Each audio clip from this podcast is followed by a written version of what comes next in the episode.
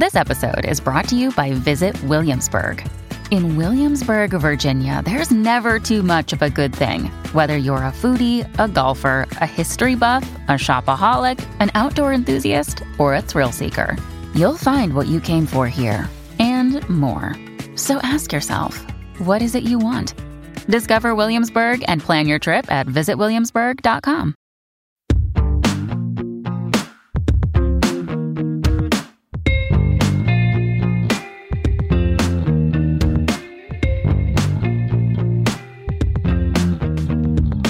Welcome to Hey YA. From great new books to favorite classic reads, from news stories to updates on the latest in on screen adaptations, Hey YA is a bi weekly podcast here to elevate the exciting world of young adult lit.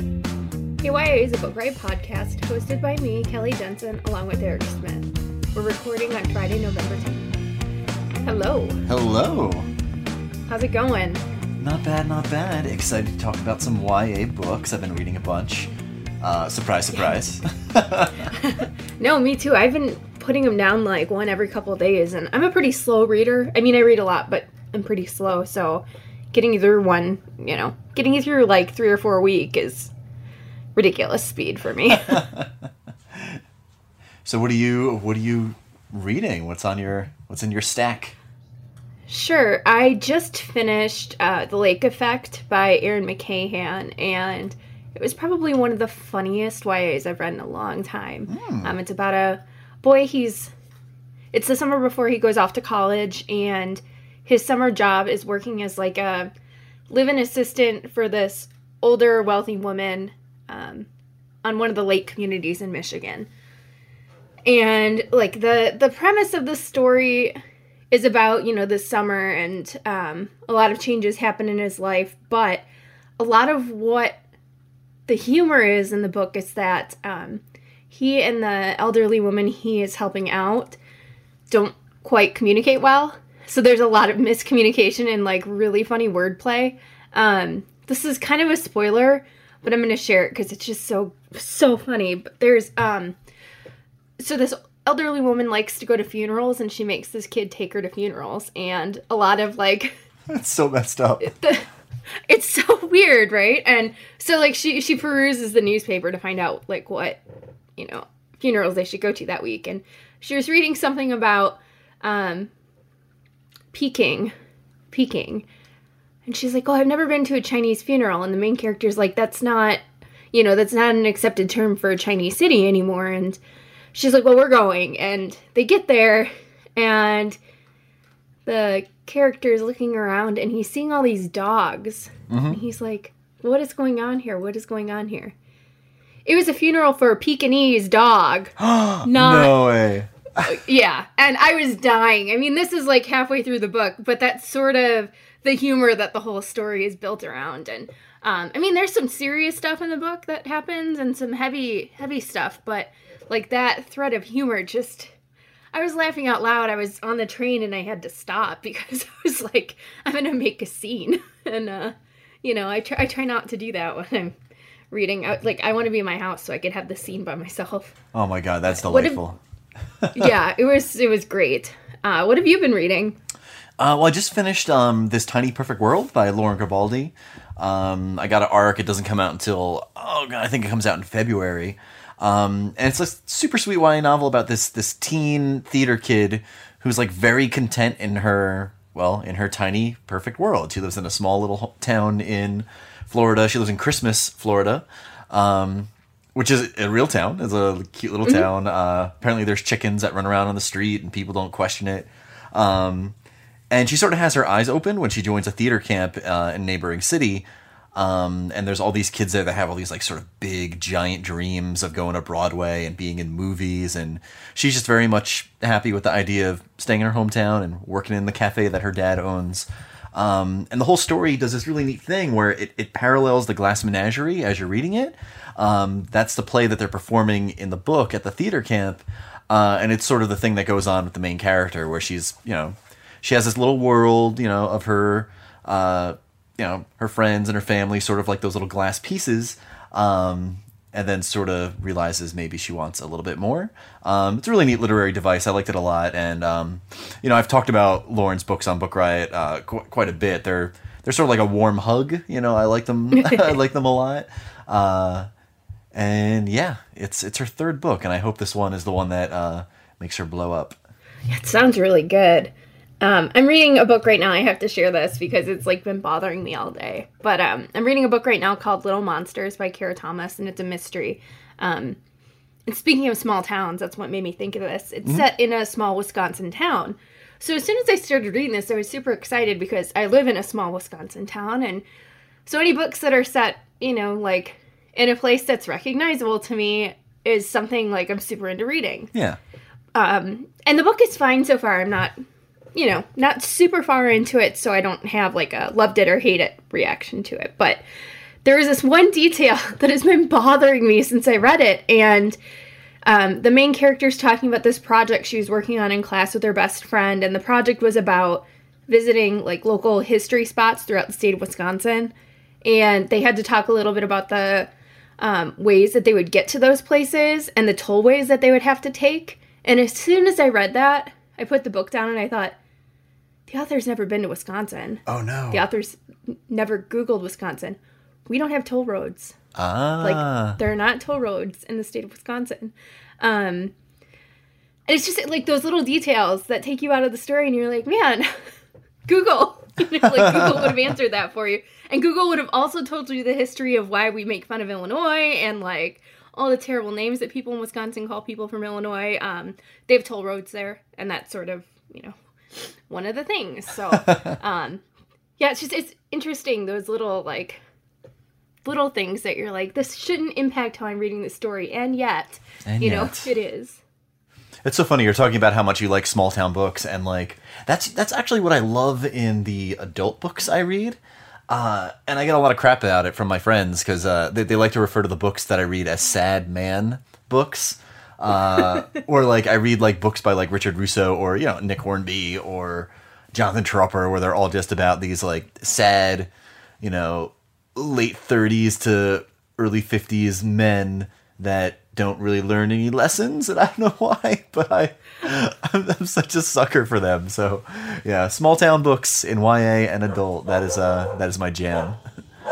Yeah, I yeah, I don't know what it is. I just love them so much. And like I didn't grow up in a small town or anything. I moved here as an adult. So I don't harbor like any weird nostalgia and you know, I don't think that my small town is the greatest thing in the world. It's just yeah, there's something about it in a book where I'm just like I also understand like what an insular community like that is like and Yeah. the intricacies that go into it and that sort of setup just fascinates me. Yeah, and uh, let's see what else. Um, oh, and I'm about halfway through Timekeeper uh, by Tara Sim, uh, or Tara Sim rather. I'm sorry. Um, it's yeah, I'm rereading it as I get ready for Chainbreaker. Um, I feel like my body needs to be ready for whatever heartbreak she's really gonna slam down on me. Um, I love that book. Uh, yeah, steampunk, time, manipulation, uh, Victorian England. Just oh my goodness, it just hits hits every little button on like what I love in a YA novel. Uh, not a small town, uh, but there is but there is a very swoon worthy uh, clock spirit, which is really interesting. What is a clock spirit? So, so in the book, um, there's these giant clocks that sort of control uh, time in in all the different uh, towns. Um, and if one of the clocks is broken, like the the city can get frozen in time. Uh, and each clock uh, is rumored to have a clock spirit, and that's Oh. sort of what's at the heart of Timekeeper. Is that the boy who's fixing the clock uh, finds the time spirit in this clock, and they fall in love, and it's great. That sounds really fun. it's so fun. Well, shall we get to the meat of our uh, podcast today? We've got a few like super juicy things to dig into. Uh, Yes, let's you want to go ahead and yeah, let's start with our first sponsor. If you want to go ahead and take that on. Yeah, so our first sponsor is Turtles All the Way Down. Um, from the number one best-selling author John Green, uh, he returns with a his first new novel since The Fault in Our Stars. 16 year old Aza never intended to pursue the mystery of fugitive billionaire Russell Pickett, but there's a $100,000 reward at stake, and her best and most fearless friend, Daisy, is eager to investigate. So together, they navigate the short distance and broad divides that separate them from Russell Pickett's son, Davis. Aza's trying. She's trying to be a good daughter, a good friend, a good student, and maybe even a good detective, while also living with the ever tightening spiral of her own thoughts. In his long awaited return, John Green, the acclaimed award winning author of Looking for Alaska and The Fault in Our Stars, shares Aza's story with shattering, unflinching clarity in this brilliant novel of love, resilience, and the power of lifelong friendship. Oh, John Green. How I love his books. I was that guy that pre-ordered the signed edition of this one, and it is it is sitting on my bookshelf, waiting for the perfect rainy day. Yeah, I don't think it's a sunny, happy read. I can see it being one for for the incoming fall slash winter, like that right. in between season of you know best time and not Hey, so great. He time. knows how to make he knows how to make me cry. So I'm I'm ready. I am ready. So so our first topic today that we want to talk about um, has to do with uh, well basically it was inspired by I got I got pitched this book. Um, I don't know if you've seen it floating around, Kelly. It's called "Nice Try, Jane Sinner" uh, by Lianne uh, Olk. I want to say her last name is. Um, it's about a teen girl who goes to a community college uh, to wrap up high school, and uh, it got me thinking a lot about older characters in YA books, um, teens who are in college. Um, you know, in my my agent life, I get pitched these sort of books a lot. Um, sometimes people ask about new adult uh, when they're diving into here, um, which is a whole other topic altogether. um, but I thought it might be neat to talk about those older protagonists in YA. Um, you know, where does YA stop in terms of age? You know, does it matter? Um, you know, and what we kind of think of those uh, those slightly more grown up books. Um, I haven't gotten to dive into uh, Nice Try Jane Sinner just yet, but there are there are a couple books that uh, dig into characters who are a little bit older in college and, and dealing with uh, even heavier things than than some you know books with younger characters do. Like um, Kelly, I don't know if you read the the first time she drowned by Kerry Kletter. Um, I think that's sort of like the perfect example of a character off in college and a little bit older. Um, it almost reads like a literary novel. Um, part of me was surprised it wasn't actually published as, as a book for adults. Um, it's about a girl who uh, is thrown into a, a, a mental hospital by her monster of a mother um, for no good reason, um, other than the fact that she just kind of wants to get rid of her. Uh, she grows up in the mental hospital, and the book switches back and forth between her time in the hospital and her time out of the hospital as she goes off to college because she's turned 18 and it's time to leave. Um, and I kind of feel like this book couldn't have been told another way. You know, I think she had to have turned 18 and been on her way out and off into the world. Um, it's one of those books that is just a, uh, oh my goodness, an epic cry uh, of a novel. And I don't know, one of those examples of the story that can only be told in that certain way. Um, I don't know. What are what are what are some that you have checked out? So I haven't read that one, but it's been sitting on my pile for a long time. But you Oof. maybe have sold it. Yeah, you've maybe sold it to me this. It is time. it is Um, intense. I like intense, so that's that's not a problem. But I, I mean, I have to be in the mindset for Mm-hmm. it. Um, I did. I have a copy of Nice Try Jane Sinner too. I haven't picked it up yet, but um, I'm glad you read the back cover and saw the age thing because I did not do that. I just like I don't even know what I did. Maybe I just looked at the front cover and I was like, okay, this looks like a book I might read and kept it. um, sometimes it's that you know that basic of a a thing, and I I hate admitting that, but it's true. Um, so my thing is i'm not particularly interested in college kid stories like kids who go to college aren't that interesting to me um, i don't know maybe it's it's judging them unfairly of course but a lot of those stories are just like college drama and it's like i lived that and um, i enjoyed my time a lot but like i'm super over it now. Um, you know like i don't need to relive that. Um, and I don't necessarily feel like I'm reliving anything in my teen experience when I read like high school novels. Um, but I do really love the YA novels which have been set in that summer between the end of high school and the beginning of whatever like comes next. Yeah. Um, that sort of transitional summer. I really feel like it's a great metaphor for the transition in YA period. Like if YA is about transitions and, and changes and experiences and becoming an adult and, you know, still being this kid, like I feel that summer is sort of that big moment of, okay, you know, like this is this is the end. This is the end of like your time being a kid and now you're really going to be an adult, whatever that looks like. Yeah. Um so the lake effect, which I talked about, that was one that was set in that summer. And it ends with the main character going to University of Michigan for his first year of college. And then um, another one that I loved that I read this year was Like Water by Rebecca Podos. Oh. Rebecca's It's- oh man, those books her books are just so lyrical and beautiful. It like Yeah. it makes me angry. She um so the story is about a girl, Savannah, who she lives in a small, I think New Mexico town and most people when they graduate high school like get out of there as fast as they can.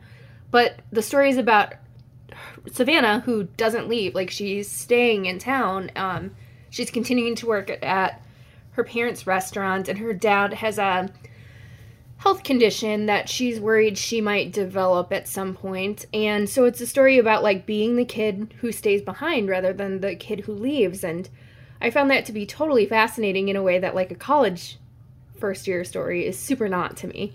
Um, you know, I always think about the kids who are left behind because we get the stories of the kids who like get out or decide that um, you know they're going to change what they're doing, but they still like pursue these big dreams and um, it's a about a girl who's pretty average and why she doesn't like have these huge dreams or pursue these things and yet can still be super happy and successful and you know like really enjoy the choices she makes even though she struggles with them sometimes um and not related to the age situation but this book has like one of the coolest jobs ever she has a job as a um like performing mermaid at a local water park which is like the Oh. weirdest thing but at the same time the coolest thing That is cool. um, but yeah, that was another one that like really worked for me, and it it falls in the older range of YA, but I think um, couldn't be like either adult, and it certainly isn't new adult because it's new adult's not a real thing. yeah. Um,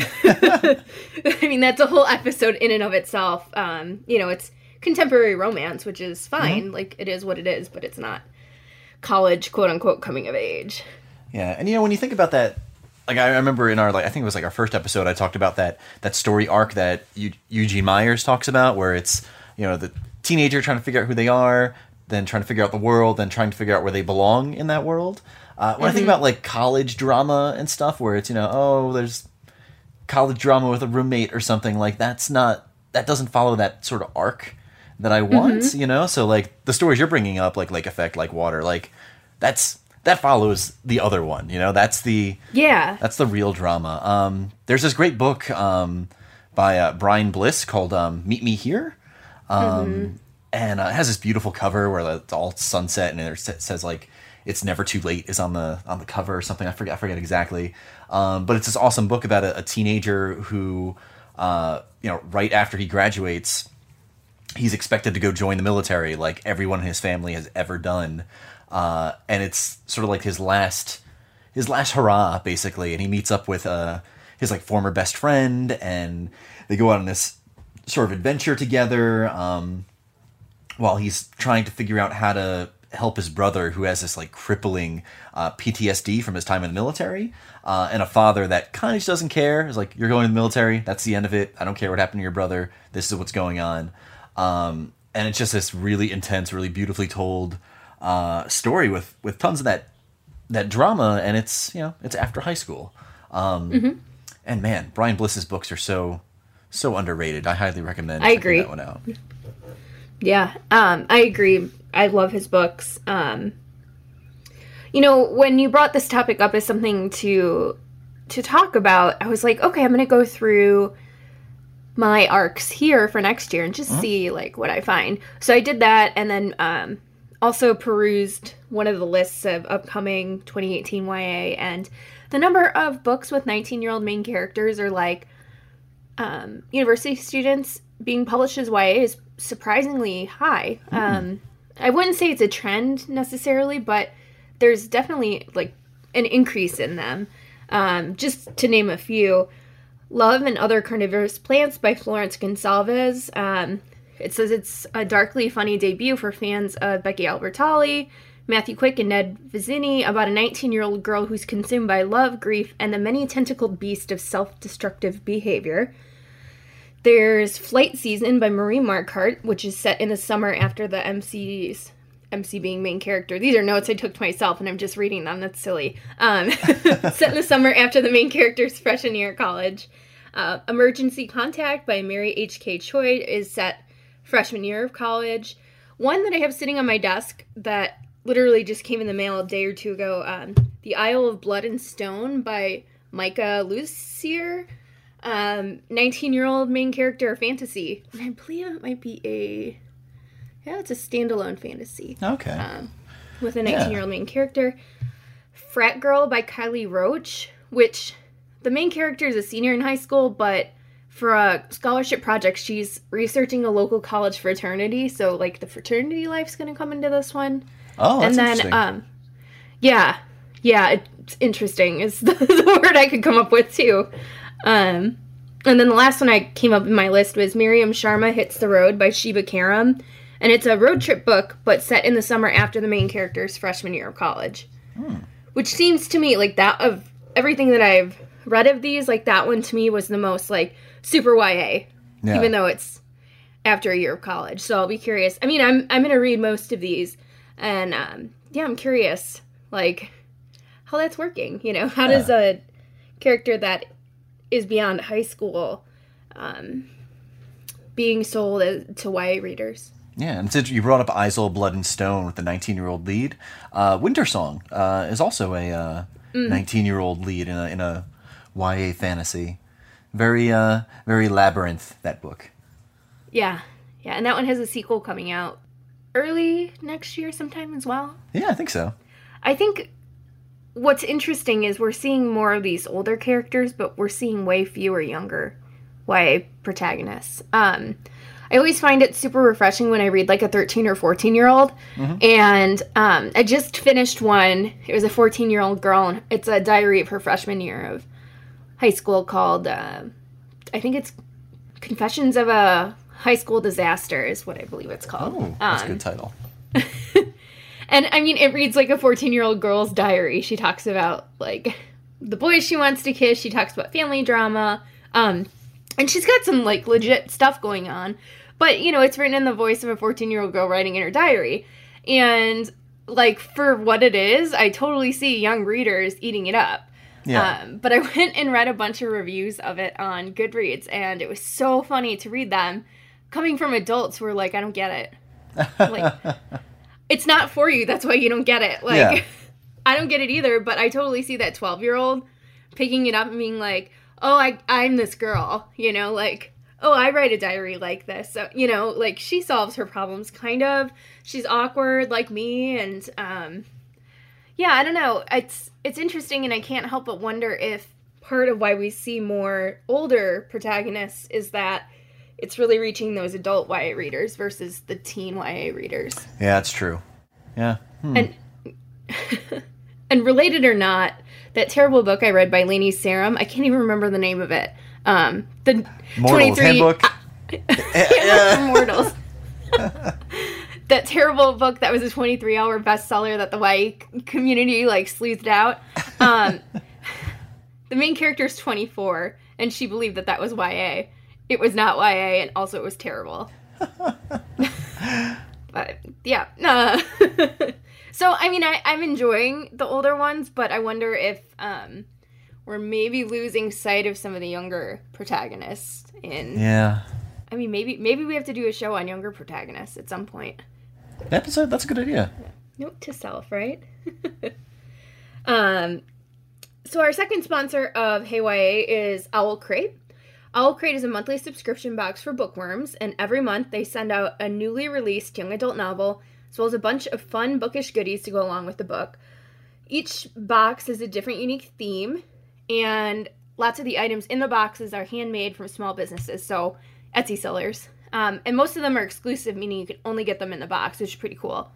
Um, Owl Crate has also started sending out exclusive cover designs, making them even more special and reminding me that I need to look up what those exclusive cover designs are because it is so cool. Um, Owl Crate's, speaking of younger readers, uh, they just launched a brand new book box for kids called Owl Crate Junior. Similar concept, but the books and goodies are tailored towards boys and girls aged 8 to 12. At least three of the five goodies in the junior box is a usable activity to encourage creativity, imagination, and exploration. I think I said this before and I'll say it again. I think that's brilliant. I think that there's not much for that age group that does like a, a subscription box for them um, that's book related. So, um, there's not like a good segue between that and what we're going to talk about next. Um, so let's not even pretend. But um, as of today, so November 10th, we've got two of the um, best of lists about YA books this year. Uh, we've got Publishers Weekly's list, and then we have the semifinalists for the Goodreads Reader's Choice Book Award. Um, two very, very different best of lists, run completely different ways. Um, we thought we'd just talk about them briefly. Um, so we will link to both the lists in the show notes. The first one um, for Publishers Weekly, I tend to really like their best of lists. Um, they're small. I don't know Yeah. if you've looked at it compared to other ones, but it's much smaller than a lot of the other ones that we'll start seeing roll in. Um, this particular list has a really good mix of sort of your literary YA and your accolade earning titles with ones that maybe hasn't haven't quite seen as much like award buzz around them. Um, like Maurene Goo's, I believe, in a thing called Love, is a rom com and it's on their list. Um, delightful rom com. Like I love that book. Um, so it was really nice to see it get sort of that exposure um, as a best of the year. Um, Marie Lu's Warcross, which we know got quite a bit of publicity, but also showed up on the um, best of list, which is nice. Like that's a nice, you know, well written, also super appealing to YA readers um, title to show up on the list. And then, um, of course, Nina LaCour's We Are Okay was on the list, and personally, I think that one deserves all the awards all year. Everything. Um, It should also get an award for like packaging because like that book is like an object you want to hold and put on display. You know. Yeah, I Right. I mean I I'm not like a book owning person. Like I don't have to own a thing. I will um usually just get it from the library. Mhm. But that one, as soon as I saw the cover, I was like, I have to buy it. So Yeah. um I have a friend who works at an indie, like the closest indie to me, and I was like, Can you make sure you get that for me? And she did. So I've got this beautiful book that I'm just gonna stare at and wish all the awards upon. but what are what are your some of your thoughts on that one?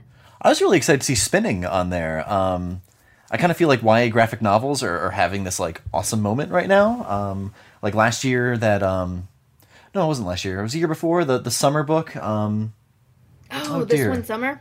yeah, yeah, like you know, I'm seeing a lot of a lot more books like those on uh, on these lists, and a lot of them are coming from from first second. They do some. Uh, My goodness, do they do some do some amazing work? Um, and there's some on here that you know aren't surprising, but you know they should be on here. You know, like um, you know, seeing the new Jason Reynolds book on here, seeing Angie Thomas's book on here, uh, obviously makes me very very happy. Um, but yeah, catching that that graphic novel on here is uh, I don't know. I want I want to keep seeing more and more of them uh, out and about.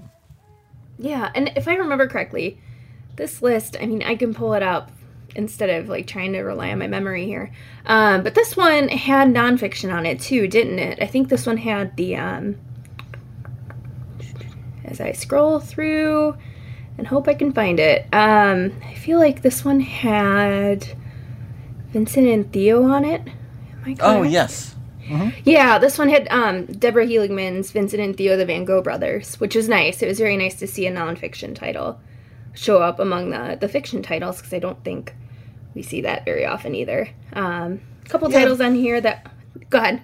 I was gonna say, yeah, it does bum me out that you don't see nonfiction on on these sort of lists uh, enough. Like I keep thinking about um, uh, Queer There and Everywhere that came out this year, you know, and Yeah. like I want that book on every list. I uh, Yeah. No, and yeah. I'll have more to say about that in a second. I've got. yes, the Sarah Czar book, which came out earlier this year, and I don't feel like I saw many people talk about um, is on the PW list, as are a number of titles that were on the short list for the National Book Award. So, you know, it's a nice mix of some things that you would expect to see and then some things that are like genuinely delightful to see on there that you wouldn't expect. Yeah. Um, yeah. So let's talk about this Goodreads Choice Awards um, collection of titles. Where to start? Um, so, my first. So, for people who aren't familiar, the Goodreads best books is decided decided by people who use Goodreads. So, um, the titles run November of the previous year to November of the current year. So books that came out in November 2016 are eligible for this year's awards. Um, something that confused me because I saw Scythe by Neal Shusterman on the science fiction fantasy one and wondered how that happened. Yeah. Um, because it it was a Printz of honor Printz honor this year, so I was like, how? Okay. Um, but it's totally legit. Like that's a thing. That's totally fine. Um I looked at their eligibility, like to see how books. So they run their best of books in three rounds, I believe. Yeah, there's a an opening round, a semifinal round, a final round, and then the winners are announced. So we're currently, as we record this, in the semifinal round. By the time you listen to this podcast, they'll be in the final round, so the titles will be a little bit different. But um, I'm just gonna read their eligibility. Um, since I had a lot of questions, and I suspect there are other people who have wondered. Um, and it says they analyze statistics from the millions of books added, rated, and reviewed on Goodreads to nominate 15 books in each category.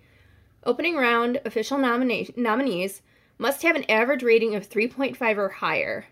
Write in votes may be cast for eligible books with any average rating, and write in votes will be weighted by the book's Goodreads statistics to determine the top five books to be added as official nominees in the semifinal round.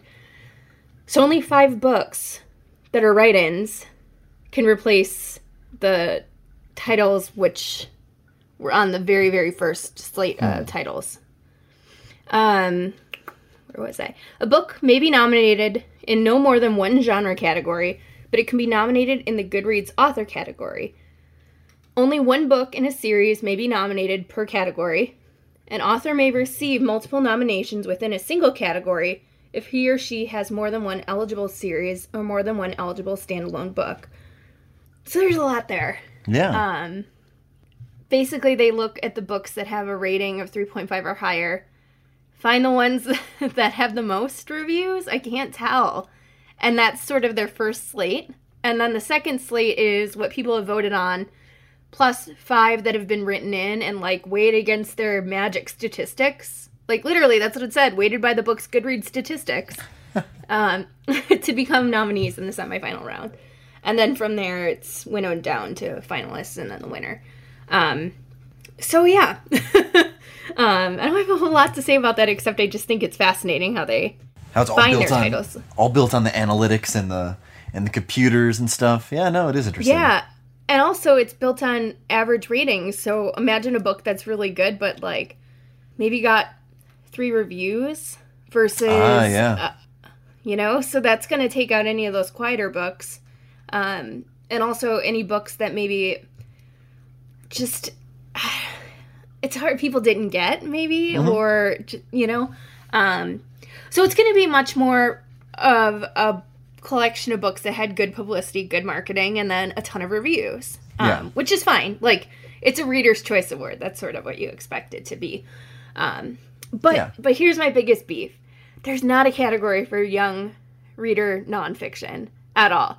Um so I brought this up to Goodreads because this is the second year in a row I've said something about this. And they told me that they consider it a subgenre and that quote they've considered new new categories but not every genre can have have one. Um It's not a great answer. it's not a great answer and also it makes me wonder like when nonfiction became a quote subgenre. um you know, like I get that there's not a huge collection of YA nonfiction, but that's why I think that it should just be a general like young reader nonfiction. Um, there's a lot of nonfiction published for young readers that fall in that sort of um, I think it's 10 to 14 is the age range. So it's kind of straddling the line of both young adult and middle grade.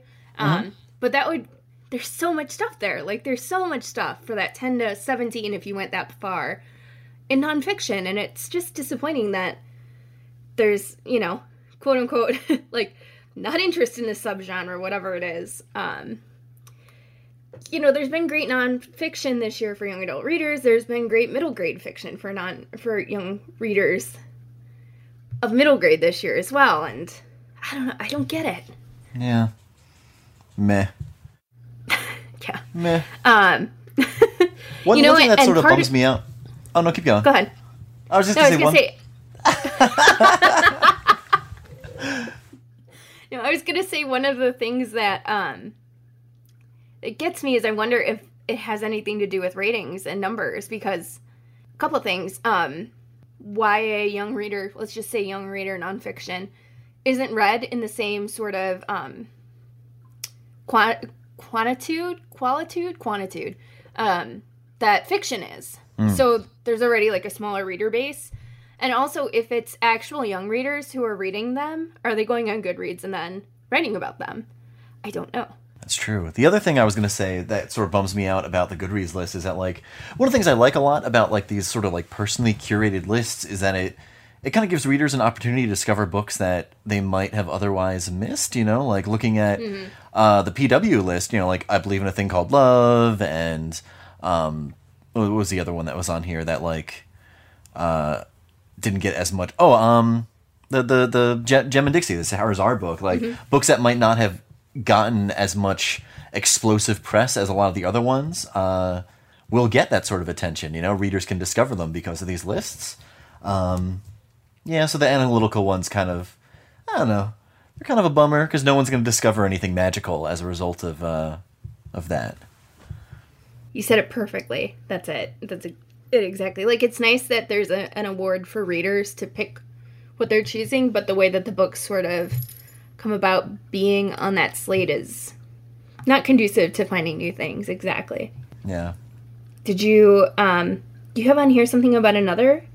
Oh yeah, so I was going through um, and trying to find a couple more uh, best of lists, and uh, Pop Sugar posted their best YA list.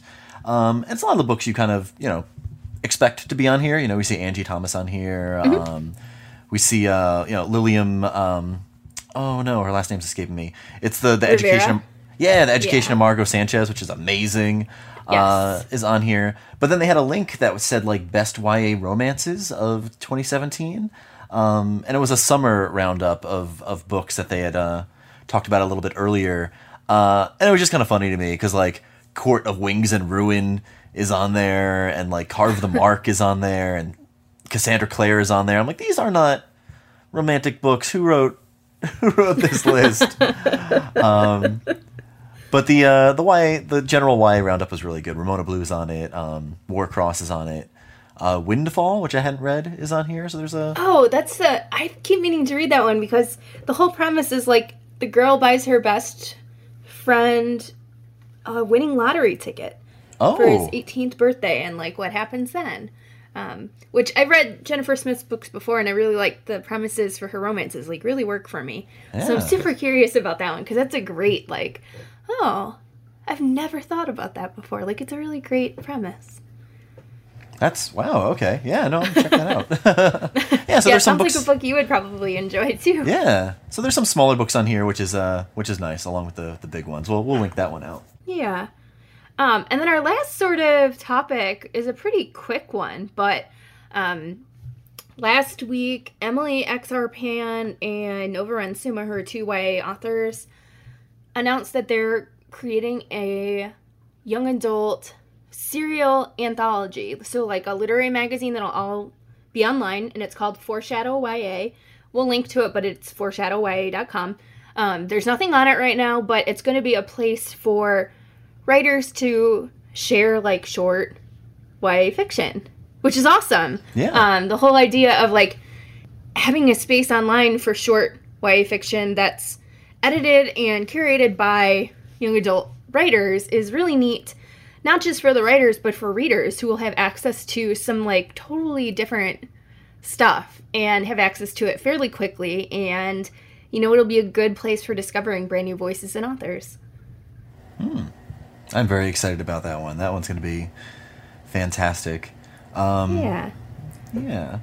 So we were gonna um, share just sort of in that that vein some other places online that we know of that you can find some shorter YA or not novel length work by YA authors who are doing some really different and interesting things um, beyond whatever novels they're publishing. And so the first one I've got is YA Review, and it's yareview.net. It's the Young Adult Review Network, and they do fiction, short stories, poetry, and nonfiction.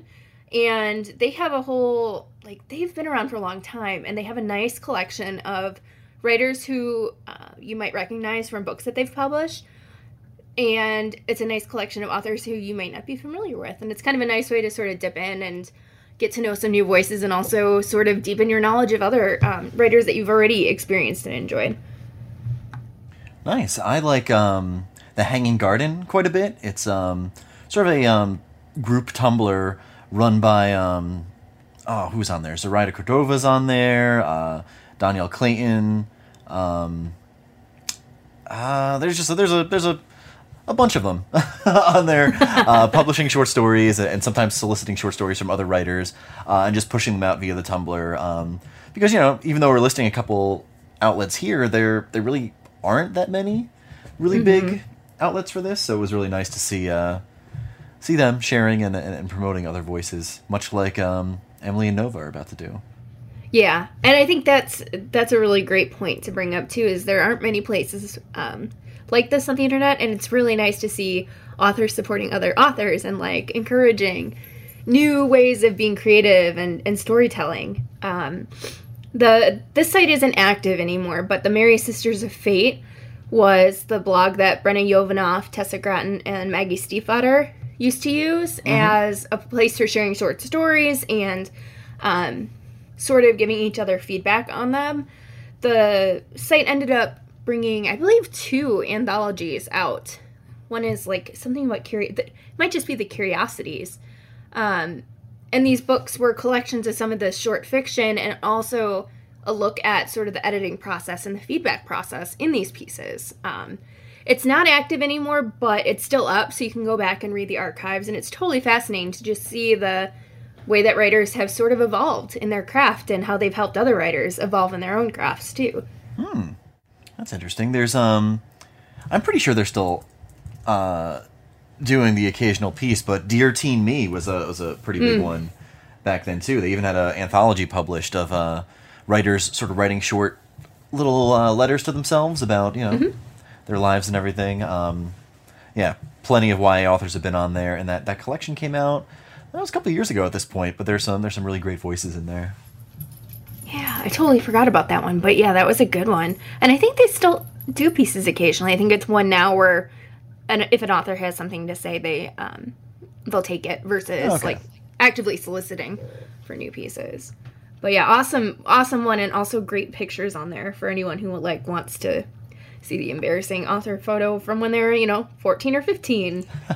Uh, the um, next couple aren't the same thing as like a literary journal, but both Swoon Reads and Wattpad are sort of these online communities where writers can share short stories or actually novel length stories um, with these communities, and they're voted on.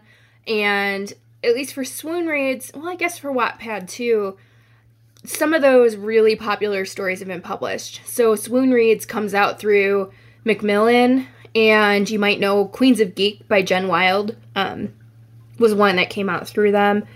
And then Wattpad has had a number of successful authors too, and I can't, I'm so blanking on the names right now. Uh, But Ellie Novak.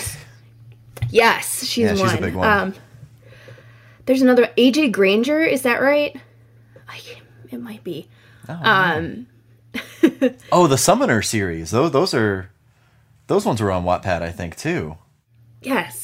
Yeah, yeah. Um, and a lot of those have been published through. Maybe all of them have been published through Sourcebooks. I think that there's a relationship with Wattpad and Sourcebooks now, but um, cool concept. Um, so it's not already published authors. Like these aren't the same as you know like a, a serial anthology of YA voices would be, but an interesting idea to take stories that have been really popular online with readers and having them become published for more readers to discover.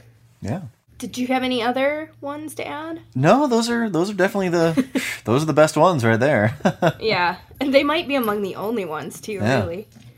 Um, I think yeah, I think that's it. So, on that note, thanks for tuning in this week. And if you have any feedback on the show, you could leave it on Apple Podcast. Uh, let us know how we're doing and uh, help others find us. Thanks again to today's sponsors for helping make the show possible. And you can follow me, Kelly Jensen, on Twitter and Instagram as Veronica Kelly Mars. And you can follow Eric Smith on Twitter and Instagram as Eric Smith Rocks. We'll talk to you again in two weeks. Bye. Bye.